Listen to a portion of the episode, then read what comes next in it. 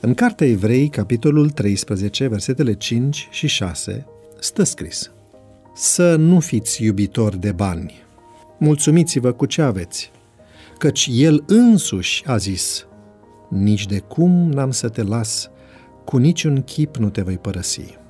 Așa că putem zice plin de încredere, Domnul este ajutorul meu, nu mă voi teme. Ce mi-ar putea face omul?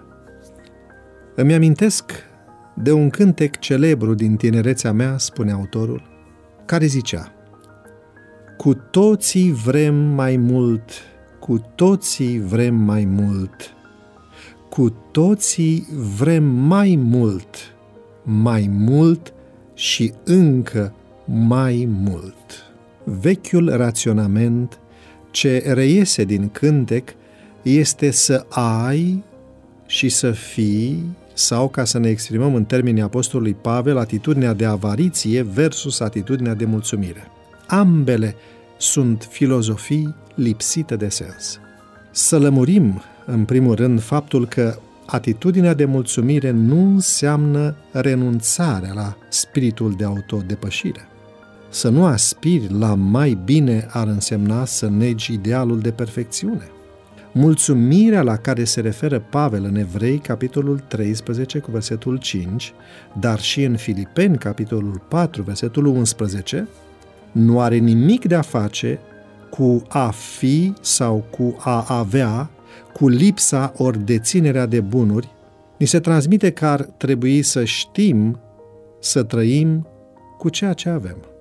Mesajul nu este că trebuie să adoptăm o atitudine de resemnare față de nevoile noastre reale, să-i cerem lui Dumnezeu pâinea cea de toate zilele, dar să lucrăm și să luptăm pentru a obține.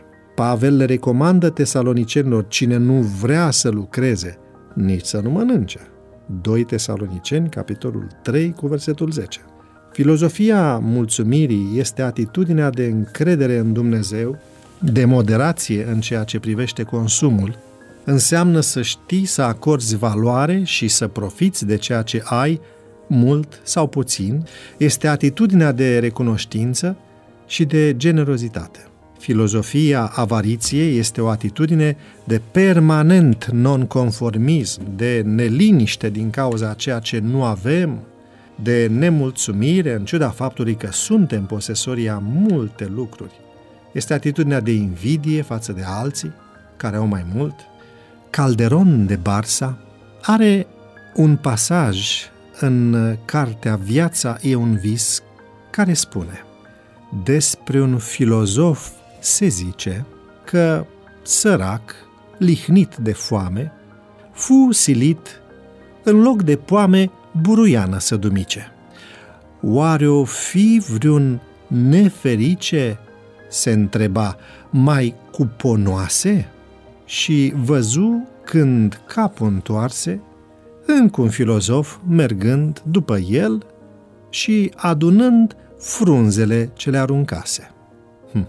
Să ne amintim că există un Dumnezeu care ne va da ce avem nevoie pentru a trăi. Devoționalul audio de astăzi ți-a fost oferit de site-ul devoționale.ro în lectura pastorului Nicu Ionescu. Îți mulțumim că ne urmărești!